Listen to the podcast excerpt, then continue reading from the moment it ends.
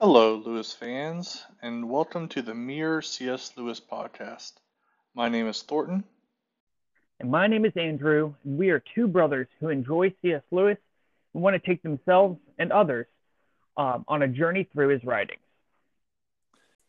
So, Andrew, yeah, it's it's. I know we did our um, most converted or uh, most reluctant convert episode uh, relatively recently, but we haven't given uh, the listeners any updates on on us. So, like, I guess since last December, what has uh, what's uh, been going on with you, Andrew? Oh, nothing much. Just a career change. I know. It seems like the better question for you would be, what hasn't been going on with you? Yeah, uh, it has been a, a wild ride here, moving from um, you know working at the church as a youth pastor to working in you know a billion dollar company, you know, doing HR. Um, mm-hmm. But it's uh, it's been humbling for sure and um, exciting, and you know all the different you know adverbs that uh, that it you know it could be. So um, really enjoying it. Yep. Um, any uh, have you found any opportunities to talk about C.S. Lewis and human resources? Not specifically C.S. Lewis, but I will say I've had a, a lot of good opportunities to share the gospel and uh, oh, really interesting. Yeah, pray for people and um, what's nice is I have such an easy in um, because people ask me where I where I worked before this, mm-hmm. and I was like worked at a church, and then either that turns into like a conversation uh, about like oh I go to church, and then I can you know encourage them, um, mm-hmm. or it's like a oh okay. And then i can kind of lead that into a well uh, do you have a church background? And mm-hmm. um, have had a couple uh, interesting conversations that way. Interesting. I imagine. But all, yeah all fruitful all fruitful. Good stuff. Good stuff. And well i imagine yeah the if if uh, you don't use cs lewis in your human resources i imagine it's what got you the job though because i'm sure uh, running oh, yeah the C.S. Lewis podcast is at the, the top of the resume. Well, they were like, Do you know anything about SAP? Do you know anything about C.S. Lewis podcasting? And I was like, I have a unique qualification there. yep, that, that was the special skill set that they needed. That, yeah, forget uh, yeah, inter, enterprise resource planning and SAPs, and uh, they don't need that at all. No, no, don't need to know anything about employment law. Good stuff. But yeah, I know. Yeah, for me, it's it seems like um, December was like another world, uh, another life. Uh, my wife and I, we had our her our little girl on this on January first, and so we've been enjoying the new parent experience these past several months. And I'm actually on dad duty now, and she's asleep, and I'm I have her on the monitor, so if uh if she's starting to, um, to wake up or might hear her and I might have to step away. And then I and then there's other things on, but the other only other update I'll give because it's uh, pressing into this uh, episode is I became an elder in my church. So yeah, you did. Yeah. So for those who aren't uh, familiar with exactly what that means, I'm part of like the church governance structure, kind of like a, a board of but also uh, sure I uh, share like spiritual responsibility for the church with the pastor, um, caring for the people in, in our flock, and um, we'll maybe have um, a little bit of preaching duty or teaching duty, and uh, just um, yeah, sort of sharing the load. With, so that's been interesting. Uh, so yeah, our, my church had a uh, a big um, uh, I guess commissioning Sunday for us and then it's it's been interesting. Ever since then people have come to me with a lot of their issues and problems and i always feel honored by it just hearing how people trust me with the the biggest issues in their lives in that moment. And um and it's just continues to reiterate to me that you just never really know what people have gone through or are going through. Oh um, yeah. And it's uh yeah i'm very humbled by i guess a lot of uh by it and just opened up my eyes to a lot of stuff I imagine you went through as a youth pastor and yeah. what I've gone through or or are continuing uh, to go through. And and I guess yeah, one of the reasons why I said being being becoming an elder recently is prescient to this um episode is well, one of the reasons we wanted to do this episode is it's one of Andrew's, if not Andrew's favorite essay by Lewis, and it also, oh, it is absolutely. Yeah, and it generally tracks with uh, the timeline. He wrote this right around the same time that he wrote Reflection on the Psalms, which is our next big episode.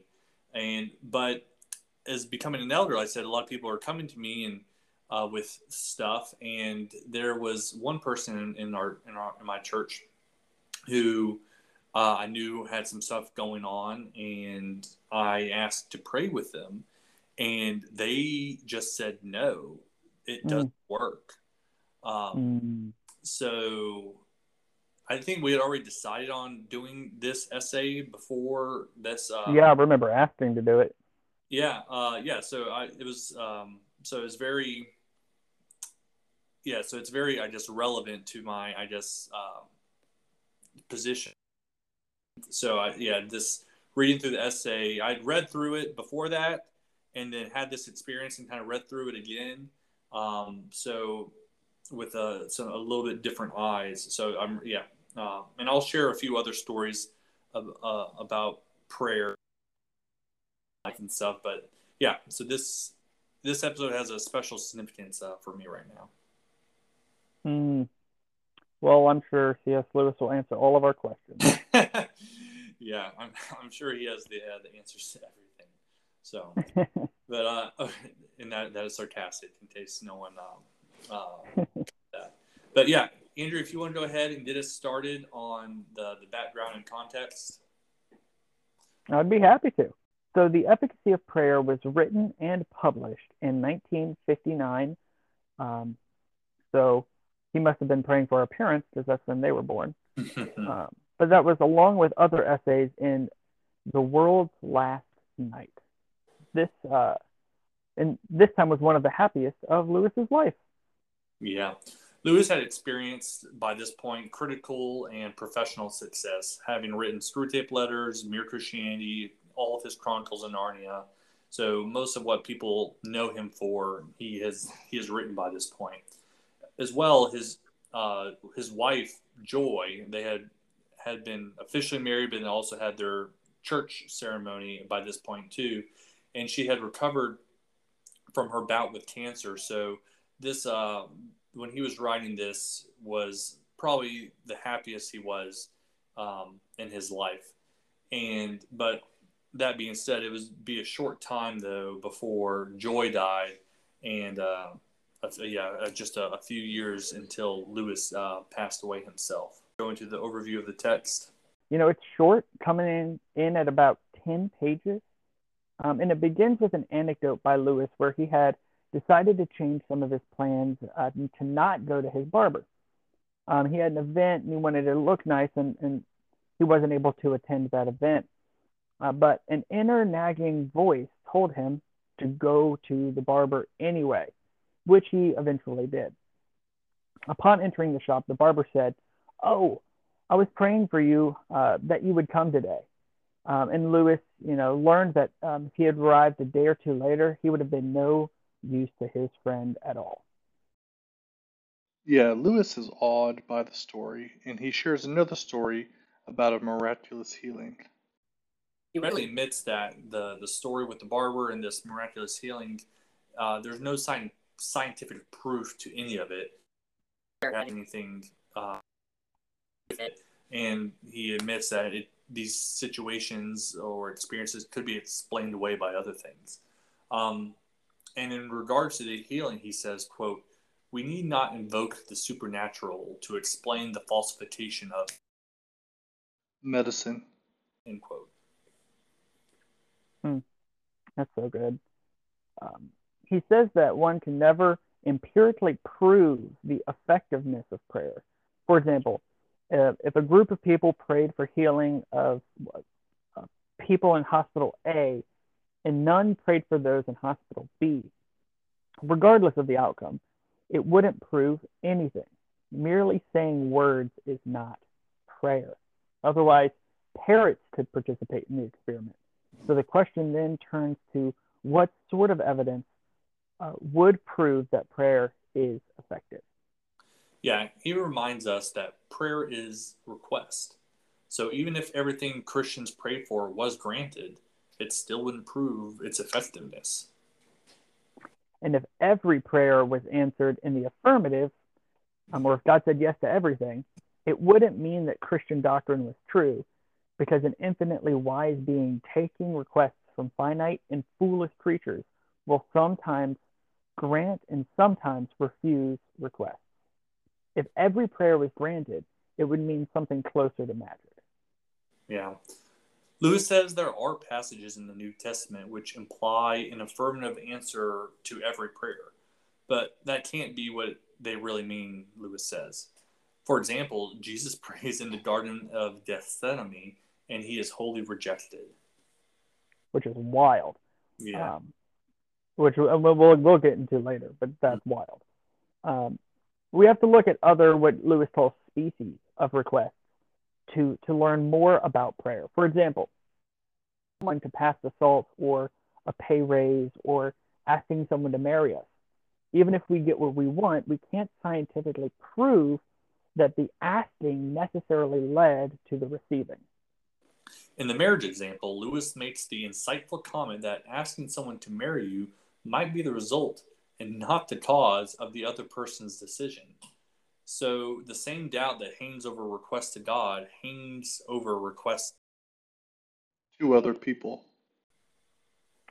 And we can't tabulate success and failures uh, and see how many uh, we can you know, prescribe to chance or make a request, undo it, then remake it in fresh conditions. Uh, our assurance in the effectiveness of our request comes not merely knowing things about the entity we're requesting from, but knowing them. Lewis also says that asking if prayer, quote, works puts us in the wrong frame of mind. It makes us think that prayer is automatic or part of a machine. He says prayer is either sheer illusion or the personal contact between new and incomplete persons and the utterly concrete person. He says petitionary prayer is a small part of prayer in general. There's also confession, adoration, and just enjoying the, the presence of God. He gives a wonderful metaphor of a temple to illustrate his point. Yeah, petitionary prayer is commanded of us. You know, give us our daily bread. And the theoretical problem still exists, though. How can God really modify his action in response to our request? Lewis answers it by saying that there are many things that God doesn't need, but allows. He could repair our bodies without food and convert people without missionaries. He has seen to it, though, that there is a material world to cooperate with his will.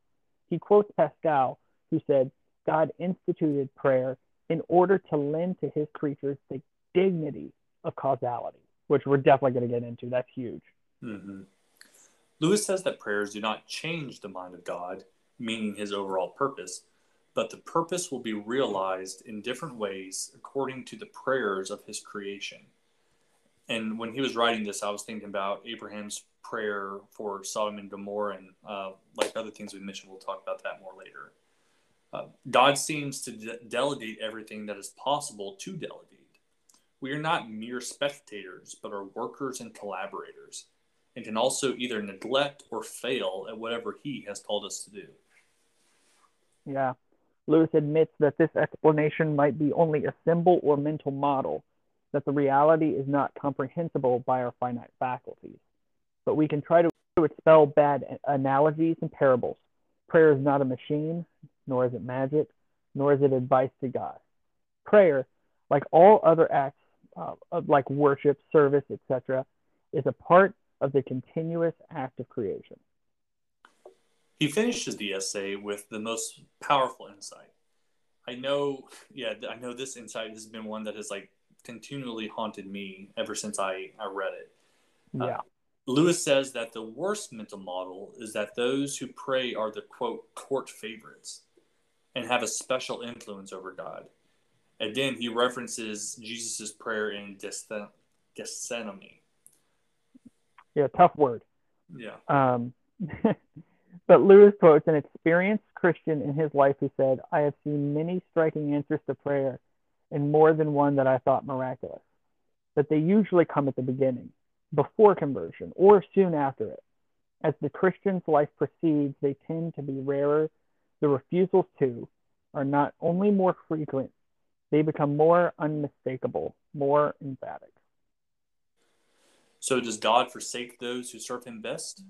Well, when God became man, that man, of all others, is least comforted by God at his greatest need. Lewis says that there is a mystery here, which even if we had the even if he had the power to explore, he wouldn't have the courage. Quote, mm. if we were stronger, we might be less tenderly treated. If we were braver, we might be sent with far less help to defend far more desperate posts in the great battle. Come on, man. And it was literally right after reading that paragraph right there mm-hmm. that I texted you and said, we have to do this. yeah, yeah, it's uh, that's one that really uh, hits you in, in the gut, um, and is uh, yeah, it's tough. It and, is tough, man. Yeah, and and I guess to extend his his um, war metaphor there at the end, it it kind of tracks to like my experience in the army a little bit, where the the new recruits they are the ones who like yes it's kind of tough going through basic training and it's like a, it's a shell shock of sorts but they're the ones who i guess once they get to their unit or um, or even in basic training they're sort of asked to do the less the least amount like everything's sort of mm. set up for them um, but then as you get deeper into your military career a lot more is put on you with a lot yeah. of help like you get help and you get support and you get things. Uh, but it that yeah, that's certainly the military experience. Um, and yeah, the deeper you get into it, the the more is expected of you, and the more or the further afield you might be sent, as as Lewis said.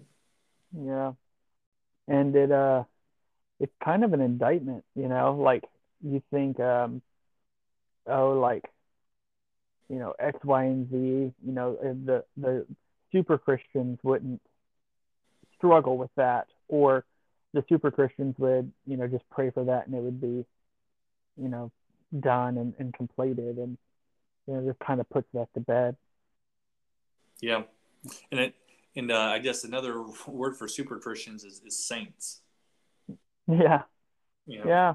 Yeah. Just yeah. The more saintly you become, the more um, yeah is expected of you, and I just yeah the less quote support, and I just that in some ways that's true, in some ways that's not true because God is always there. Um, right. You need him, and but there are times where he like will be silent, and I'll have a story here in a second to share about that with me. Um, but I guess first I wanted to ask you what were your thoughts on that um, Pascal quote about God uh, lending his creatures uh, the dignity of causality. I think that that is so powerful and important to remember. So I remember something at Liberty, um, or I can't remember the exact conversation, but I was talking to a friend and I, I said like, oh, I did this thing, and they corrected me and said, no, God did that thing. And I remember thinking like, well, yeah, God did the thing, but I um like I was a part of it, like I, I was there, like I, I did it. Mm-hmm. Um, and you know, with the best of intentions, I feel like they denied reality there. Um, and I know it's for the sake of humility, and I totally get that. Like I am not the the source of the power. Now I remember thinking of this analogy of like, uh, uh, Thornton, do you remember when you would you would you know cut the grass, mow lawns, whether it was here or next door neighbors or someone around the neighborhood? You remember mm. doing that? Yep, very well. Well, was it you who cut the lawn, or was it the mower who cut the lawn? Mm-hmm. Yeah. Right? It, kind of both. The answer, it's both, right? Like the mower didn't get out there and do it on its own. Like there was a mind and a power behind it for sure. Mm-hmm. Um, and we typically lend credit to the person for mowing the lawn. Mm-hmm. That being said, like you were not out there ripping grass blade by blade, right? You mm-hmm. used a tool like the mower still mowed the line, and, and both things can be true at the same time. Mm-hmm. Um, and I find that to be very similar here of you know if we pray for healing or these other things right like we right we, we're invited into like he said the dignity of causality mm-hmm. um, but that doesn't make us the the mind or the the power um, of that healing. Yeah. And I just had going in, um, I just related to that when uh, Lewis was talking about how the God's overall purpose doesn't change. I just how it's enacted um, might maybe shift depending on on a prayer. And like like I said earlier, it reminded me of in Genesis when Abraham was praying for Sodom and Gomorrah and, and goes through the, through the famous of if there was 50 righteous people, would you destroy? And God was like, no. And then if there's 45, and then all the way down to 10. And so it's like God was wanting to destroy because this these towns because there was no righteous people in there, but Abraham was there was no righteousness, but Abraham was like, well, what about all the good people that are there and and uh, sort of like quote negotiates with God, um, and and God was like, yeah, you're okay, yeah, if if there are people, I won't destroy it and but ends up just destroying it because there's no not enough righteous people there. Um, so I, I don't know. I guess we don't have time to tease out all the different. But but I right, but I think there's an important point there, of like there were only four quote unquote, and we're loosely using the word righteous here, right? Mm-hmm. But Lot and his family is who Abraham was specifically intending to save, right? Mm-hmm. And they got saved. Mm-hmm. You know, like like Abraham's negotiations would not have gotten them salvation, and yet God saved them anyway. Now we, right, like uh, Lot's wife ends up turning to salt, and then his daughters end up being yeah, awful. Yeah, more to you know, like there's there's still consequences um, there, but like God still like saved those who were at the very least comparatively righteous, mm-hmm. and and it, it, though like Abraham's prayer and negotiations would not have gotten them that. So like God's will and His goodness was still done in spite of, you know, Abraham's prayer. Yeah. Um, so, what has prayer been like in, in your life, Andrew? Yeah, so a couple things for sure.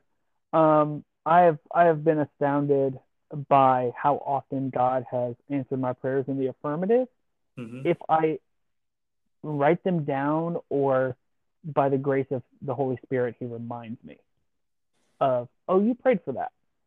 Oh, you prayed for that. You know what I'm saying? Like, I feel like sometimes I'm robbed of my own encouragement by my, you know, faulty memory. Mm and I am, uh, you know, like I feel like God does answer more of our prayers in the affirmative. It's just once we get it, we don't care anymore. yeah, you know what I'm saying? Yeah, it's not um, a, a, delay, kind of like when the Israelites were passing the Jordan River. Like God stopped the river upstream, and it took yeah, it took a, I guess a second, if you will, before that up like that immediate upstream stoppage got down to where they were yeah, exactly. It's sort of like that out of sight, out of mind. Um, and when the thing you're praying for becomes, you know, out of sight, um, it becomes out of mind. But then you get what you prayed for, but you're not thankful because it's still like out of sight, out of mind. Mm-hmm. Um, and so I think sort of this um, attitude of remembrance and definitely a, a, a routine of remembrance can can probably lead to a lot more uh, at the well, you wouldn't lead to more answered prayers, but it would lead to more perceived answered prayers. Yeah, yeah, you would know that just the, the true or a more accurate um, count, if you will, of right prayers. Um, but yeah, I I'd say like I definitely have gone through seasons of my life where where prayer. I'd say that I, I've done a good job of talking to God on you know intermittent basis. Like I wouldn't say a day's gone by without prayer, mm-hmm. but there are definitely seasons where um, I've been much more intense in prayer, mm. um, and uh, and usually like it, it, comes out of my own you know desperation or um, desire for for something or against something, you know. Mhm. Um, but it's definitely it's definitely been a big part of my life. What about you? Yeah, so I want to share three stories. Um, Oh, let's do it. Yeah.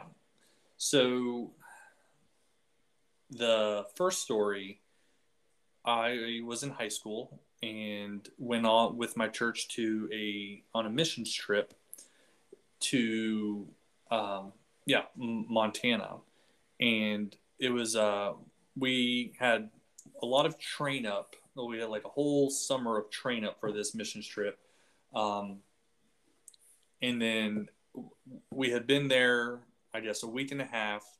And so and when you're for those who don't know but yeah when you're on a mission trip you're just li- like every day same people you're praying you're worshiping you're journaling your bible reading it's a pretty uh, you're serving. It's a pretty intense devotional time and time of outreach and service. So we were really feeling the, the spirit and really feeling as close to God as I, I would imagine some people have felt in the, like ever, like their entire life. Those were probably some of the best spiritual days for a lot of people.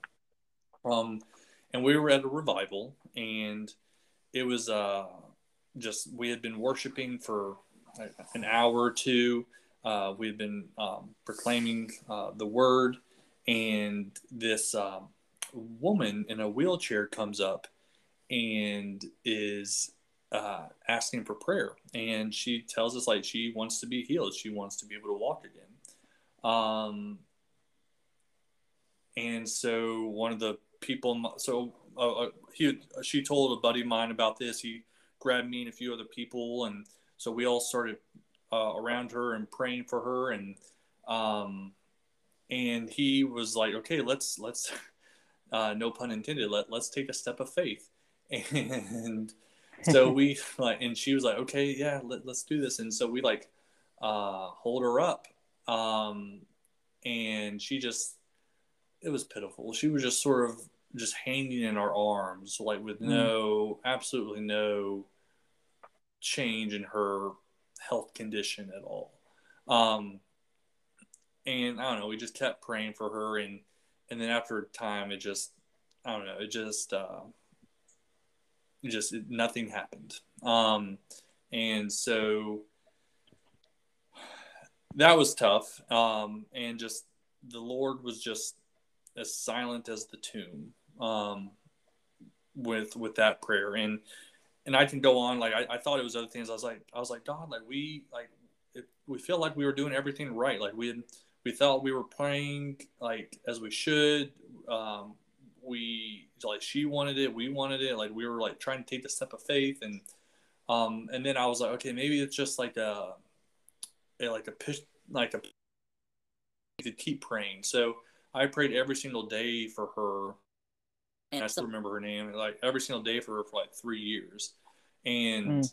like i never heard anything. I don't know maybe she maybe she is healed but i just never heard anything else. Um or got any sort of sense about it. And so that one was tough. Like i said it just the lord just as uh, like i said just every time i sort of prayed about it just uh, there was just a wall there. Um Yeah.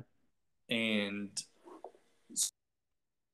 and I, I i can maybe tell more about that story like because the lord has provided a little bit of resolution because i i remembered this story after 10 years or so. I remembered it about six months ago and and went through a, a sort of a pleading with the lord but i guess that's outside the scope right now. Uh, but he has provided a little bit of resolution.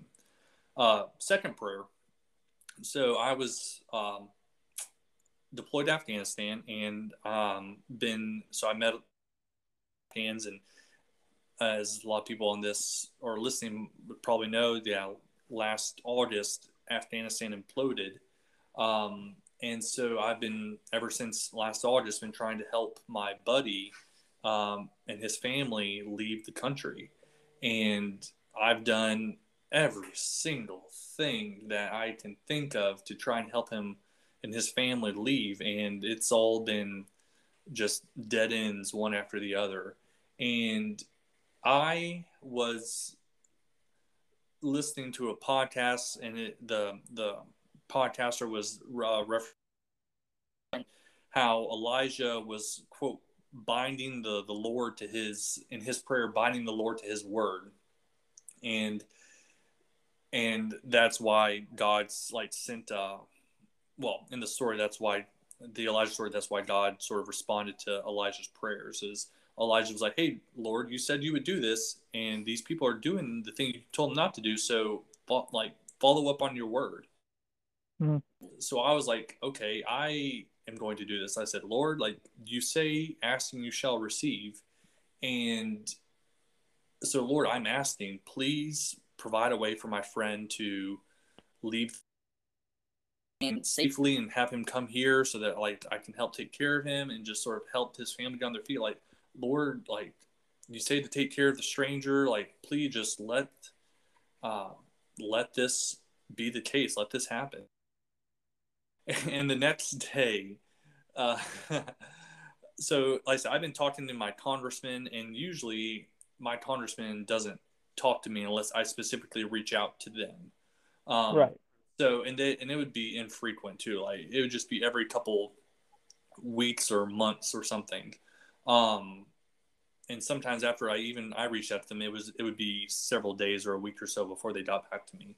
But like the day after I said that prayer, the my congressman got back to me and like like I said, unprompted, responded to me, said like, hey, like we talked to the State Department, the application isn't moving anywhere And you might want to try a different avenue.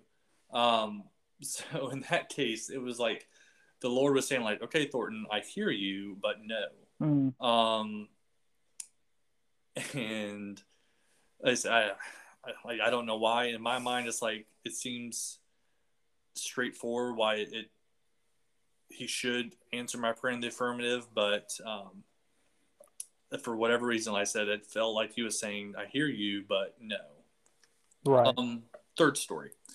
So, as I mentioned, I became an elder, and like I said very quickly after I became elder, a lot of people started coming to me with stuff, and and um, I started dealing with a lot of issues, and not just with individuals, but just within the church, and just um, just d- dealing with a lot of stuff. And I quickly realized I can't do this, and I was Mm. like, Lord, if if you want me to do this, like I think you do, like you're gonna need to give me the energy you're gonna need to give me like the wisdom you're gonna need to give me everything i need because i can't do this. Um under like my, my own power and skills and stuff it's just and just the weight of whatever the one's bringing to me and just the stakes involved. Like like just people just put so much trust in the church as they should and just and faith is so central to a lot of church people's lives as it should. So it's like as someone in a position of spiritual authority it just it is a heavy weight or just a heavy responsibility um Yeah. so anyway as, as you well know um so anyway so after i prayed that uh, a couple weeks later i was uh, at a wedding and just talked I didn't really know um, and didn't really know me. Um, and just kind of sharing them like, hey, yeah, I'm an elder. And we just, and just started talking about spiritual things. And so earlier that day, and then, so anyway, he goes to his car and says, hey, I got something for you. And um, gives me a, a book uh, called like the Portable Seminary. And it's within it has everything that I had sort of been wondering about this, about that, about this part of our faith, or like how do you like help someone who's struggling with X, Y, or Z, and um, that if it didn't answer the question, it set me in in the right direction, and Mm. but the story just a little bit cooler. So like earlier that day, he was in a, a a bookstore and stumbled across it and thought, "Oh, hey, this is a cool book. Let me let me get this." And then he was walking around the store and he was like, "No, I, I don't really need this." And so he went and put it back. Um, and then he was about to walk out, and then he felt like, "No, I think I should get this, but I should give it to someone." Mm. And then he was like, "Okay, yeah, I know exactly who to give it to." And so he already had someone else in mind. He like talked to that person, and that um, or that person like reached out to him and was like, hey, yeah, I'm already like going to seminary. I got these other books, and so yeah, like I don't I don't need need that. Um, and so he was like, oh, okay, like that's I, thought I needed to give it to this person, but he doesn't sound like he needs it. Um, and then just yeah, later that day he was talking to me. He was like, "Yep, this is this is the person." Um, so I felt like that was an affirmative answer to prayer. Um, Mm. Telling those three stories though, it it does like it seems weird. Like, why would the Lord answer this prayer when I guess He could have answered that prayer in a in a simpler manner and and not answer these other prayers, which in my mind seemed more urgent, like healing someone, which the Lord obviously does, um, right.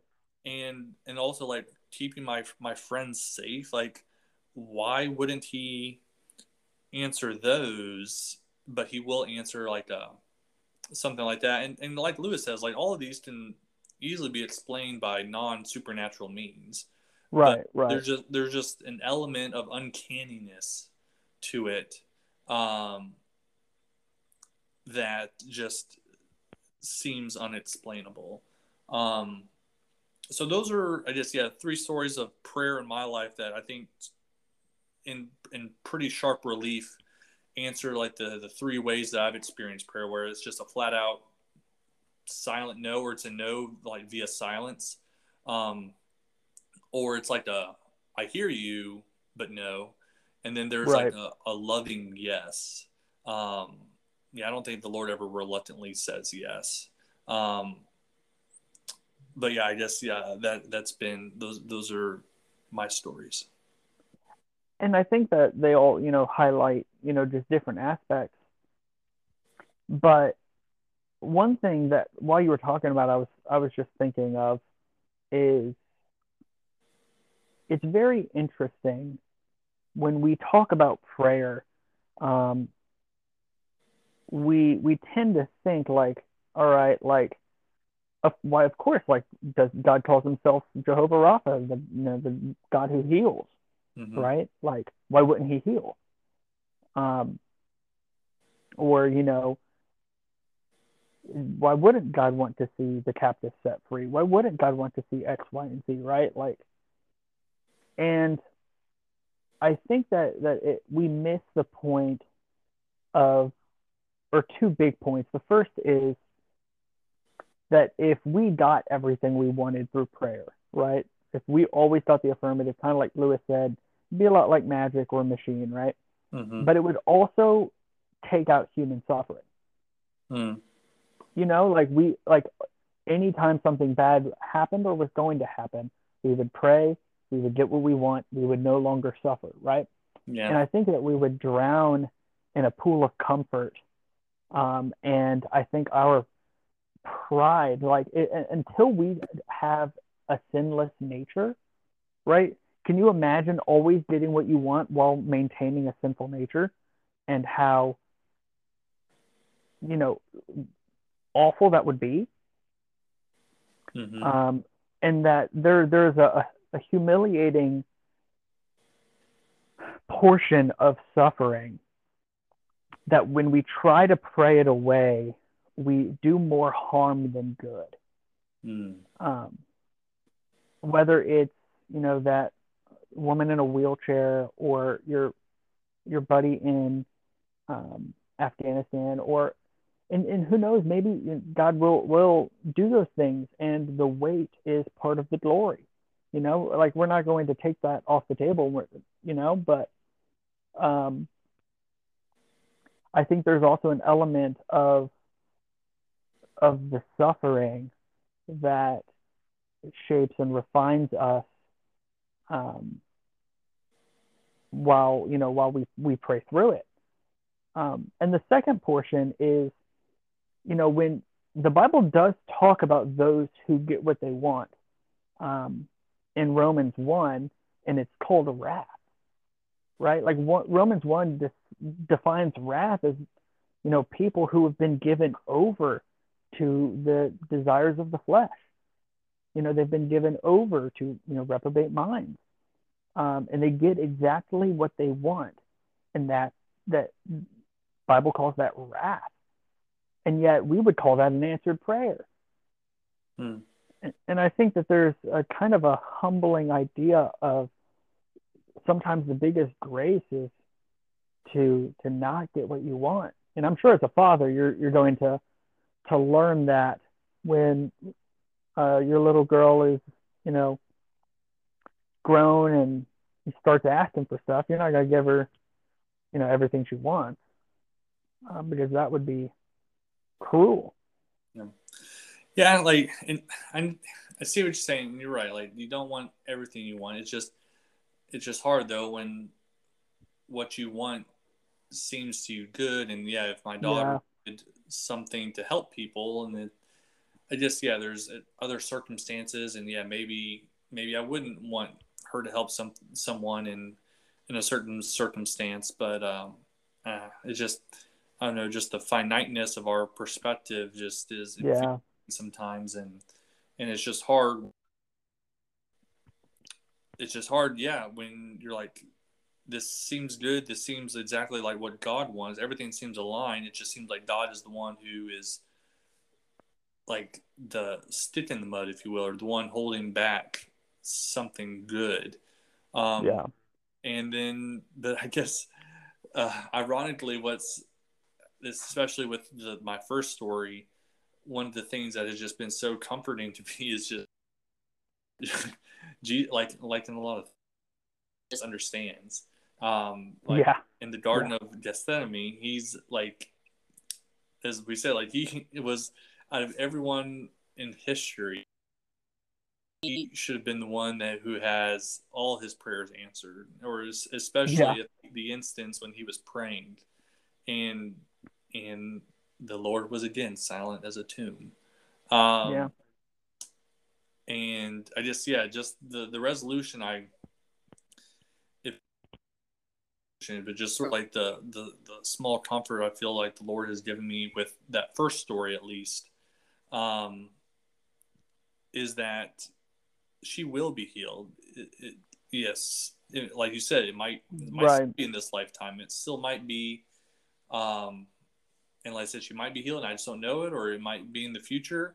Um, but yeah, there there is a, a day coming where we can look forward to where every like tear will be there will be no more tears and um, body we will be given new bodies and um, yeah so there there is that ultimate yeah, like some it seems like small penance for, or just no. But yeah. I, I want to talk about that mm-hmm. because the I, I hear me out. When I hear that, I also have that initial mindset of that feels like small penance. But I think we neuter the gospel when the the prize of eternity feels like small penance. Mm-hmm. You know what I'm saying? Like the idea of an eternity of complete healing and a complete sinless nature where we live with our ultimate, like omnibenevolent, omnipotent, omniscient, omnipresent creator who is fully God and fully man, right? We, we get the totality of the gifts of God. And we consider that a cop out Sunday school answer. Like, that is a atrophied, neutered gospel. Because what, like, what hope do we have now, right? She could, you know, be healed today and in a car wreck tomorrow, mm. right? Like, there's the, the the hope is not is never meant to be for now, right? It, it's always meant to be in eternity. And if we if we, you know, sacrifice the hope of eternity for, you know, a comfort now or um, uh, an ease of suffering now or you know um, whatever that is now right like how neutered of a gospel is that hmm. Like I, I, I believe me i get where you're coming from and i, I felt it too which is i'm kind of yelling at myself right now but like what what are we what are we fighting for if eternity feels like a, um, a cop out you're right. You're right. Yeah. And I, I will, the only, like, yeah, I think you're right. The only thing I would probably like to modify from what you said, I think, and I think this is one of the amazing, amazing things about the gospel is we have a hope in the eternity, which yeah, I think it does get short shrift or it doesn't get its due, but we also have a hope for now. Like we have both. Um, right. Because yeah, like we, that is true. Yeah, like we have. Yeah, we have a hope, and we we believe that God, who can change lives and, and heal relationships, and um, and yeah, do physical healing. Um, so yeah, it might not be as often as we like or as often as we think. Um, but yeah, we have a hope for now and um, in the eternity. Just like when you're dating someone, you enjoy the person now as well as look forward to the, the marriage in the future. Mm, that's a good analogy. I, I I agree. I agree. Um, and that that does kind of lead me to a second point mm-hmm. of that. Um, I think sometimes, especially, uh, well, with prayer, we kind of it, it, it, we pretty much exclusively view it through a transactional lens hmm. um, of I pray for this, God either does or does not grant that transaction, right? And I think part of the reason our prayer life can atrophy is either we feel like we don't need to pray for anything because we feel like we're good, mm-hmm. you know, like we don't want to be too greedy, right? Let's save them, let's save those yeses for when we need them, right? Mm-hmm. Um, but I think we shortchange ourselves all the other beautiful types of prayer that aren't transactional in nature. Um, you know what I'm saying? Like yeah, you like can just the confessional to... or the adoration, the yeah, just soaking in in the Lord's presence. Right, the the prayer of praise and worship, right? Like just telling God how great He is, and not having like a follow up of all right, now give me things, right? But like just or lamentation, you know, like praying like Lord, I don't get this, like not even necessarily a, like a make it better, but just like a like for example, like the the Uvalde shooting, like that that led to so many prayers and not necessarily like a Lord would would you raise him from the dead, but like a Lord, like I don't get it. Like what's going on? Like how how do we operate? What like Lord, what what do you want us to do as Christians? How do we how do we love deeply here? How do we you know what I'm saying? Like there's so many other types of prayer that we we think oh prayer doesn't work yeah. because I do, do or don't get something, but like that is a fraction of what prayer really even is. Yeah. You're right. Yeah. It, well, this wasn't in the script, but I will. I think it's. I, feel like it's appropriate to just sort of end on the Lord's Prayer, and it's. I, I love that. Yeah, we can't uh, have a podcast on the efficacy prayer if we don't. I just at some point mention how Jesus taught us to pray. So I'll I'll just read this real quick. Our Father, which art in heaven, hallowed be thy name. Thy kingdom come, thy will be done in earth as it is in heaven. Give us this day our daily bread, and forgive us our trespasses, as we forgive them that trespass against us. And lead us not into temptation, but deliver us from evil. For thine is the kingdom, the power, and the glory forever. Amen. Amen. Oh, I could I could keep going, but I think we're yeah. we're hitting our time limit. Yeah, I think yeah, I think that's a, a good place to stop. Well, listener, uh, thank you for joining us on this leg of our journey. Yeah, this was a, I think, a special episode, just uh, pretty personal, and I think a lot of people uh, just prayer is part of everyday life, and so it's, um, yeah, uh, a lot of even though it was a short essay, a lot for us to chew on. Oh yeah, I mean, I really enjoyed reading this essay. Like I said, I remember when I finished it, I texted you and said like, "Hey, we got to do this one next." Yeah, that was um, good. It yeah. fired me up. It fired me up then, and it's firing me up now. I love it. Next episode, we will be going over the reflections on the Psalms yeah, I'm lo- I'm looking forward to it. Yeah, just I just finished reading all all the Psalms and and uh, yeah, just started reading uh, Lewis's uh, book. So that uh, yeah, it might be uh, a minute before we uh, get to recording the episode, but it um it's already been good preparing for it. Oh, we're going to be so reflected. Yes. Well, yeah, and listener, if you want to connect with us, we are on Twitter at near CS Lewis. Uh, thank you all, and we'll uh, talk to you next time. See ya.